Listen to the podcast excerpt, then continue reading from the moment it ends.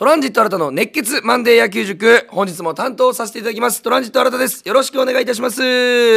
さてオフシーズンということで皆さんこのラジオで楽しんでいただけてるでしょうかということで今日も、えー、メールをいただいております。ありがとうございます。ラジオネーム兄は野球好きさんからいただきました。本人は違うのかなこれ。で嬉しいですね、メールいただいて。えー、新田さんがマンデー野球塾で野球のプレーの動きの意味を細かく説明してくださるので、試合が見たくてしょうがなくなりました。嬉しい普段は顔を出したこともない、えー、兄がやっている草野球チームの試合を見に行きました。おお牽制とかはしてなかったけれど、盗塁の様子を見ていたらとても楽しかったです。これ以前ね、僕はラジオで牽制とか、盗塁話したからそういう細かいとこ見てくれてんじゃん。嬉しい。一つ気になる人で質問します。ほうよくピッチャーのところに内野のメンバーが集まり何か話してますがあの時ってどんなことを話しているのですか？素人ですみませんと頂いておりますがこれは素人さんですみませんとかその関係ないですよ。しかも野球やってても、えー、野球見てる人でも知らない人もたくさんいますし、えー、まあ、これ説明させていただきたいと思います。よくねピッチャーのマウンドに、まあバえー、ピッチングコーチが来たりとかキャッチャーだけが行ったりもしくは内野全員集まったりというケースがね、えプロ野球高校野球いろんな社会人野球でも見られるんですけども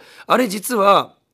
えー、本当に集まっている意味がある時とまあ基本的には意味があるんですけども、えー、本当に集まってる意味があるというのは例えば、えー、次のバッターがこうだから、えー、サードちょっと下がろうかとかファースト前に来ようかもしくはバントの可能性があるからサード前に来ようかっていう守備位置の確認もしくは、えー、ワンアウト満塁ノーアウト満塁の場合にホームでゲッツーを取るのかセカンドでゲッツーを取るのかここの確認をやっている守備位置の確認が一つ。それとバッテリー間で次の球はもうストレートから入ろうとか次の球は低めのチェンジアップアウトコースのカーブから入ろうみたいな初球をもう決めてえー、マウンドからキャッチャーが帰っていく。もう初球の球をサインを出さずに決めておくということもあります。そして、えー、内野手がピッチャーに声かけをすることによって、えー、例えばフォアボール出してピンチを招いた打たれてピンチを招いた後も大丈夫なんだよと。俺らが守ってるからと。全然気にせずバンバンバンバン投げていって攻めていけっていう意味の声かけをしている時、まあ、これは全部含めて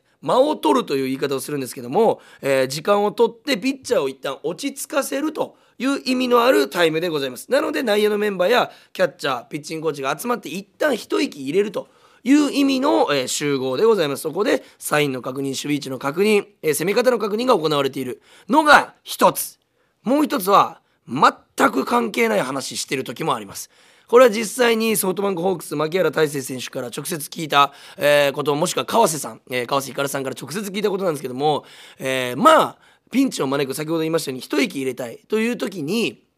牧原さんだったら以前、えっとね、日曜日の試合でそっから2連休だったんですよ。でそっから千葉に移動して試合ってやったんですけども牧原さんあの時又吉さんの時又吉さんがホームラン打たれちゃってその時に何を話にかけに行ってたんですかってその次の日の夜飲み行った時聞いたらああれ次の日から連休やったっけ？又吉さんに「大丈夫です。これ乗り切れ乗り切ったら連休なんで頑張りましょうここ」って声かけました。試合中何してんすか？みたいないうふうに言いましたけども牧原さんはでもそういうのが大切なんだと。ピッチャーとかはバッターにグッとねもう本当にまっすぐになりがちだけどあの視野が狭くなりがちだけど一旦打たれても関係ないよという意味で間を入れに行くだから内野手ってただボールを取るだけじゃなくて外野手の守備位置確認したり、えー、キャッチャーからの指示を仰いだりピッチャーの間を取ってあげたりピッチャーのその精神面もコントロールしてあげたりと実はいろんな仕事がある中であそこに集まっていると。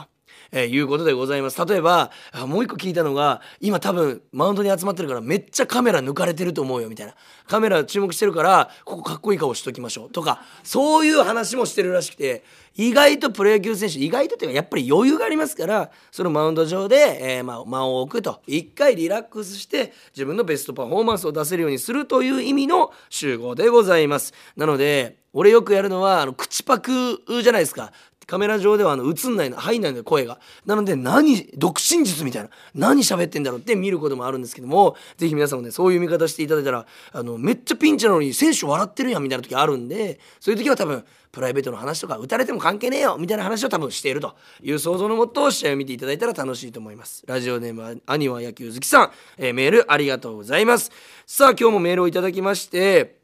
えー、メールから始まったんですけども今日が月曜日で、えー、一昨日の土曜日ですね。3日土曜日に、えー、以前あの僕このラジオで告知させていただきました、えー、ホークス選手とのトークショーがブランチ博多パピオンガーデンでございまして、えー、第1回は東山奈緒さんとのトークショーをやってまいりましたけどもオープニングでねちょっとその話もさせていただきたいなというふうに思います。もう皆さん、えー、知っての通りホークスのエースも千賀さんがもし今年あ来年抜けるとしたらもう間違いなくねもうほんとチームを引っ張っていただきたい、えー、投手になるんですけども沖縄尚学から、えー、選抜優勝しましてアジア大学行ってドラフト1位で2012年かな、えー、ホークスに入ってきたもう超イケメン爽やかピッチャーでございますけども本当にあの僕があのトークショーで読んだプロフィールの最後に「欠点のないヒーロー」って書いてたんですよ。めちゃくちゃいいなんかこのキャッチコピーだなと思いましたけども本当にあの何、ていうんですかねボランティア活動もされてますしイケメン人もいい優しくて爽やかそして、えー、成績もしっかり残して今年は特にノーヒットノーランを5月11日達成したと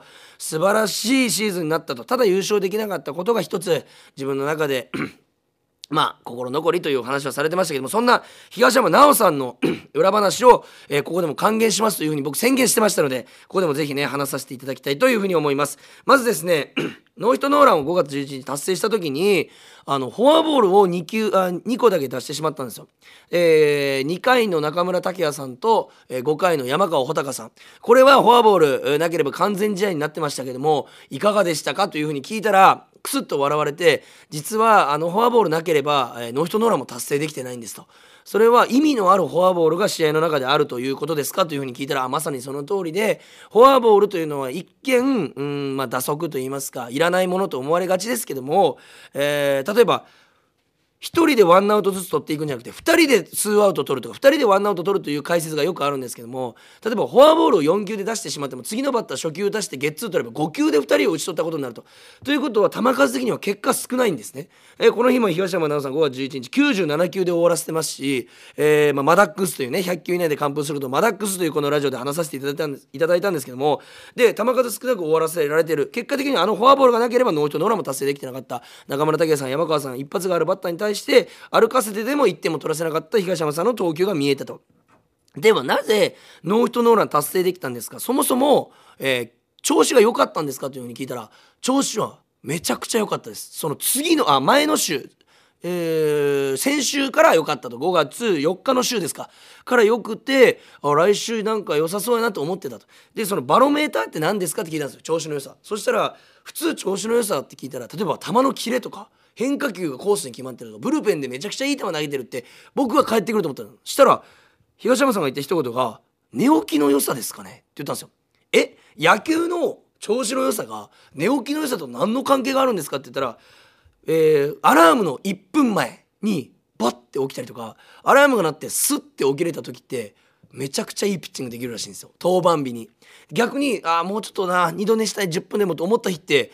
あまりいい結果が残ってないと。これはなかなか自分しか分かんないこのバロメーターじゃないですか。で選手もそういう寝起きとかも気にしてるんだっていうのもありますし、え後半戦はなかなか体にね疲労が溜まってきていい結果残せなかったけど前半戦は、えー、特にオールスターまではこういうことが続いていい結果残した、えじゃあなぜ後半戦ちょっと落ちちゃったのかなっていうふうに思ったらあのオールスターに初出場したんですけどもそこで本来毎年休みが取れていたと。でリセットできていたと夏前に。本番の夏前に。ただそこでリセットできないまま後半入っちゃってそこはちょっとあの引きずっちゃったので来シーズンは、えー、オールスターに出てもそこ調整できるように頑張りたいとおっしゃって力強い言葉をねおっしゃってました。本当に寝起きの良さって大事なんだなと いうふうに思ってましてそこに、えー、当時当時というかまあそのテ,、えー、テレビ局が2社と、えー、まあ記事記者が、あのー、ネット記事とかねスポーツ新聞とかの記者が、えー、45社来てて全部で7社ぐらい来てたんですよ。そしたらその寝起きの良さがポイントですってどこでも言ってないんですよ。東山奈緒さんってどのインタビューでも。たまたま僕が引き出し引き出しちゃったその、えー、ワードが全部記事になってて。日刊スポーツとか、マイえー、西スポとか。でその瞬間見てたんですけど記者がびっくりするぐらいのスピードでペン走らせてたんですブワーって。なんか俺それ見てあこういうのを他でも言ってないんだっていう嬉しさ。だから来週からも毎週土曜日ありますけどもこういう質問もいっぱいできるように僕頑張りますんでぜひ皆さんもね遊びに来てほしいなと。来週は、えー、12月10日か。えー、我々、えー、トランジットというコンビの単独ライブもあるんですけどもその前にトークショーありまして、えー、又吉直樹さんですね、えー、のトークショーがございますそちらの情報も後半で、えー、しっかりと言いたいと思いますのでぜひそちらも聞いていただけたらなというふうに思います。そして補足といいますかこのトークショーの補足で、あのー、まあ、やっぱりプライベートなことも聞いていきたいですいきたいですから、あのー、東山奈緒さんといえばこの前髪がうねってあの爽やかな、え、投球中も爽やかでその日もめちゃくちゃ爽やかで超いい匂いしたんですよ。だから僕はこの前説みたいな感じの時に奈緒さんが出てくる前にちょっとシャンプーとか聞いてみませんみたいな感じでファンの方言ったら2300人ファンの方集まってくださったんですけどシャンプー聞いてほしい人って言ったら8割ぐらいの人が手挙げたんでじゃシャンプー聞きますって約束して特集始まって30分過ぎぐらいに「すいません東山さんシャンプーって何使ってますか?」みたいな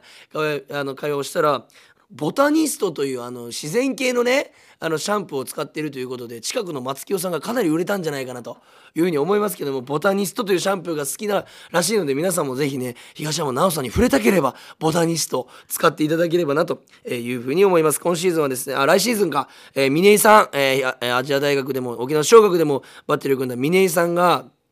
あの横浜からね移籍してきましたのでえー、甲斐さんと組むのか 峰井さんと組むのかそこら辺も楽しみにしつつ、えー、峰井さんとの息ぴったりのね、えー、ピッチングも楽しみにしたいなと思います。ただそこで東浜さんは、えー、僕は、えー、嶺井さんと嶺井と組んできたけどだからといって嶺井にレギュラーになってほしい甲斐にレギュラーになってほしいというのはないと。プロの世界、えー、あいつらがレギュラーを勝ち取るものだから僕が僕のローテーションを守れるように頑張るしその中でバッテリーくれた組めたら嬉しいですというもうプロの言葉をいただきましたんで皆さん来シーズンの東浜巨さんの投球にもぜひ注目でございます。オープニングで11分超えちゃいましたけども皆さん聞いていただきありがとうございました。さあ、えー、オフシーズンはですね毎,、えー、毎週ちょっとずつねいろんなところに、えー、細かいところに、えーまあ、焦点を当てて話しております。今週はですね何に注目して喋るのか、ここから、えー、まあ、10分弱ぐらい、えー、皆さんお付き合いよろしくお願いいたします。それでは今日も始めていきましょう。プレイボール。トランジット新たの熱血マンデー野球塾。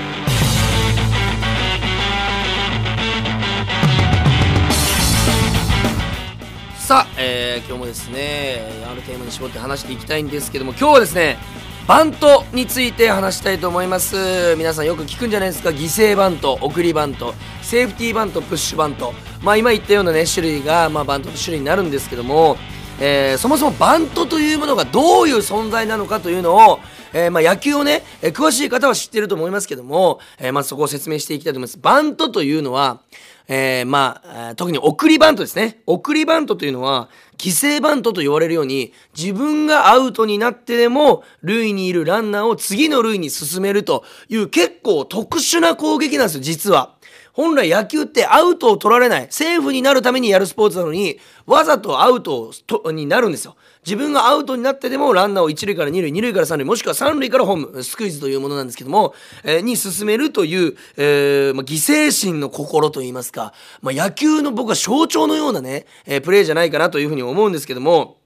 そのバント、なんでこんなに大切かと言いますと、27個アウトを取られたら試合に負けちゃうんですよ、野球って。先に。で、27個アウトを取られるうちに、1試合でバントを3つも4つもするチームあるんですけども、それって27分の3とか4をアウトを無料、無料というか、ただで献上してると。それなのに、それまでなのにするということはどれだけ大切か。これ例えば1点取りに行きたい時によくするのが送りバント。もしくは流れを変えたい時、えー、先制点が欲しい時、必ずスコアリングポジションといって1塁からランナーを2塁、えー、2塁から、2塁と3塁がスコアリングポジションといって、まあ、ランナーから、ランナーがホームに帰ってきやすい、点が入りやすいポジションなんですけども、そこに確実に送るといった意味があるのがバントなんですね。で、これが送りバント。で、スクイズも送りバントと一緒で犠牲バントというんですけども、ランナーが走ってきて、えー、こっちはもうバントで、自分はアウトになってもう身を投げ打ってでもね、あの、ボール球でもバントをしに行くみたいなケースあるんですけど、このバントがプロ野球の歴史、そして高校野球の歴史、特に高校野球の歴史はバントが握ってると言っても過言じゃないぐらい、えー、高校野球では対応されているものなんですよ。僕も2番とか6番とか打ってました。2、6、9番。なのでよくバントを人生でしてきた方なんですけども、えー、バントって不思議なことが、普通皆さんが野球、テレビ甲子園とか、えー、プロ野球見てたら、タイムリーヒットとかホームランとかいいプレーした時ってベンチに帰ったらハイタッチされるじゃないですか。ハイタッチされるのに唯一アウトでハイタッチされるのがバントなんですよ。これ、バントって自分がアウトになってあのベンチに帰ってきた時に全員からハイタッチされるんですよ。迎え入れられて。これで分かりますね。どれだけ、えー、バントが重要なのか。で、スクイズも自分が犠牲になってでも1点を取るといった意味のバントの意味があるんです。えー、で、このバントというのが、まあ、先ほども言いましたように点が欲しい時、えー、もしくは流れを変えたい時、えー、序盤中盤終盤それぞれに意味を持ってくるんですね。そのあのバントがなければこの1点は入っていなかった。例えば、えー、状況を説明させていただきますと1点欲しい場面で、えー、ワンアウト1塁とします。で、え、送りバントをワンアウトからするとする。そしたらツーアウト2塁なんですよ。これってツーアウト2塁になると外野って前に来るんですよ。絶対に1点をやらやりたくない場面って相手の外野って前に来る。ということはヒットゾーンが、えー、前の方は狭くなるし、ホームに帰りづらくなるんですよ。外野が前に来る。でも後ろは開くんですよ。ただ、えー、このバントしないで2アウト1塁になった場合って外野って長打警戒するために逆にさっきと違ってこの1塁か2塁かで全然守備位置が違って今度外野めちゃくちゃ下がるんですよなのでなかなかランナーが帰ってきにくくなるけど前に落ちるポテンヒットとかの確率は上がると。ということで向こうの守備もこっちの攻撃も全く状況が変わってくるんですねこのバントが決まるか決まらないかで。ということで攻撃のキーを握るのがバントということでございます。でプッシュバントというのがありましてまあこれはセーフティーバントの一種なんですけどもセーフティーバントというのは逆にセーフティーというように生きるためのバントなんですね。塁に出るためのバント自分が。えー、犠牲バントと違って自分が塁に出るためのバント例えば足が速い左バッターとか、えー、いう人は、えー、まあ結果的に綺麗なヒットを打たなくても内野安打みたいな記録になるんですけどもファーストとかサードもしくは、え、ピッチャーの前に弱く優しく転がして先に一塁に到達することによってセーフをもぎ取ると。これがセーフティーバント逆にプッシュバントはセーフティーバントと思わせて野手がめちゃくちゃ前に来るじゃないですか。一塁と三塁が。もうプッシュかけてくるんですよ。そこでバンとバット強く出してショートとかセカンドの前に転がすんですよ。ボテボテの頃みたいな演出をしてとかサードの頭にポンとやったりしてヒットをもぎ取ると本当にこの技術を持ってる人は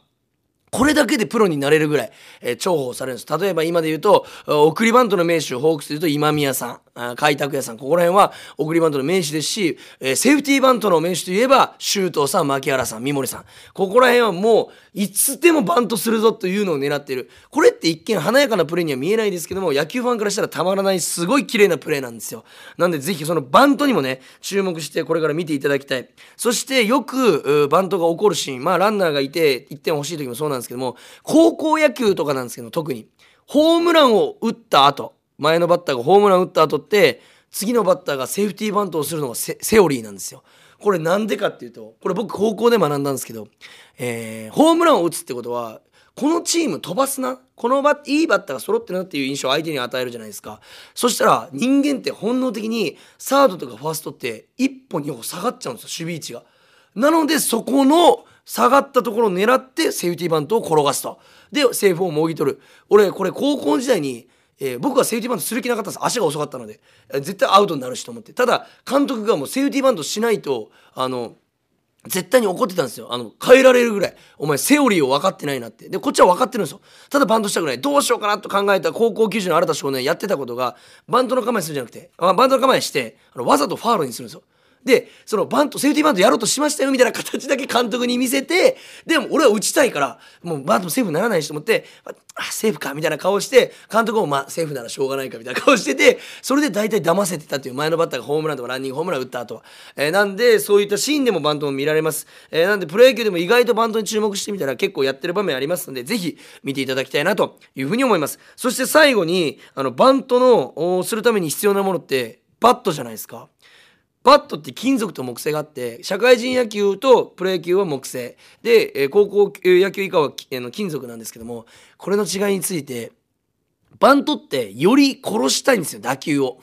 まあ、キャッチャーに取られない程度に。なぜなら、早えー、強いゴロ転がしちゃうと、ほぼ同じ、えー、いつもと同じゴロになってしまって、ゲッツー取られる可能性もある。だから打球を殺したいって時に、金属バットより木製バットの方が、あのボールの勢いを吸い取ってくるんですね。相手ピッチャーが投げる。なので僕は木製バットでバントするの好きだったんですけども金属バットで根っことか先っぽに当ててあの打球を殺すといったようなが好きな選手もいるんですよ。好きだったとかうまかった選手。ただバントっていうのはなんかこれね本当に得意不得意分かれるんですけども芯に当てて打球を殺すか根っことか、えー、っと先っぽに当てて、えー、打球の勢いを殺すかこれ2パターン分かるんですけど僕は芯に当ててちょっと当てる時に引いてバットバットを右手でちょっと引いて勢いを殺すみたいなやり方が僕は好きだったと。なんでこれ今例えばスローモーションで見たらバットの芯に当たってるかな。もしくは根っこに当ててるから先っぽに当ててるかな。っていうのを見ることによってこのバッターはどういうバンドのタイムかっていうのを見ることができます。僕は変態なんでこれでお酒本当に飲んだりしてるんです。このスローモーション気持ちいいとか言いながら根っこ当ててるやん。技術えぐみたいな。とか佐々木朗希さんの160何キロバントしてるピッバッター見て勢いの殺し方うまーとか。そういうのもあの楽しめる一つの要因でございますんで、ぜひバントにも注目して、結構ないがしろにされがちですけど、バントにも注目して見ていただけたら、え、また野球がね、えー、違った楽しみ方できるかなというふうに思います。皆さんぜひ、バントにも注目して野球楽しんでいただけたらなというふうに思います。それではエンディングでございます。今日も聴いていただきありがとうございました。いや、あの、先ほど言いましたけども、オープニングかな、あの、東山奈緒さんのトークショーもありました。えー、そしてこれからもね、毎週土曜日に、えー、トークショーが、えー、開催されます。えー、まずはですね、来週、あ、今週か、今週の土曜日、12月10日ですね、に、えー、又吉克樹さん、又吉、又吉克樹投手の、えー、トークショーがございまして、えー、イオンモール福岡イオンモール福岡で、えー、12時からの開催となっております。イオンモール福岡で12時からの開催。そして、えー、まあ、9時50分から整理券、まあ、抽選券みたいなのが、まあ、発行されるんですけどもそれにそもそも200人ぐらい並んでたんですねあの奈緒さんの時は。なんで今回も混む可能性があ、まあ、考えられますんで、まあ、お時間に余裕を持って本番は12時からですけどもお時間に余裕を持って来ていただけたら、えー、まあ、楽しめるかなというふうに思います。まああの14時からはホークスファミリーマスコットパフォーマンスステージとかもありますしあのまあサイン入りユニフォームのプレゼントとかもねあります。えー、又吉選手のまあえー、今年入団してきましたので本当にいろんな皆さんが知らないプライベートの面とか、えー、どういった選手と仲いいとか、まあ、今シーズンを振り返ったりとかそういうことをいたしますのでぜひ皆さん遊びに来ていただきたいと思います。12月10日、えー、12時から、えイオンモール福岡でございます、え入場整理券の抽選開始が9時50分からとなりますのでそれまで並んでいただければ、え結構前でね見れると思います。まあそれ以外でも見れるんですけどちょっと遠くになっちゃったり声が聞こえづらくなりますのでぜひ、え、並んでいただけたらなというふうに思います。ぜひ皆さん待ちしております。そして、えー、今日もメールいただきましたが皆さんからのメールも募集しております、えー、メールアドレスは kor.rkbr.jp kor.rkbr.jp までよろしくお願いします。今日みたいな質問とか、えー、いろいろえー、送っていただいたらねシンプルに、えオフはどうやって楽しんだらいいですかとか、えー、これ説明してください。この選手詳しくお願いしますとかでもいいです、え、皆さんの、えメールお待ちしております。来週もぜひ聞いていただけたら嬉しいです、えトークショー皆さんお待ちしております。それでは今日もありがとうございました。ゲームセット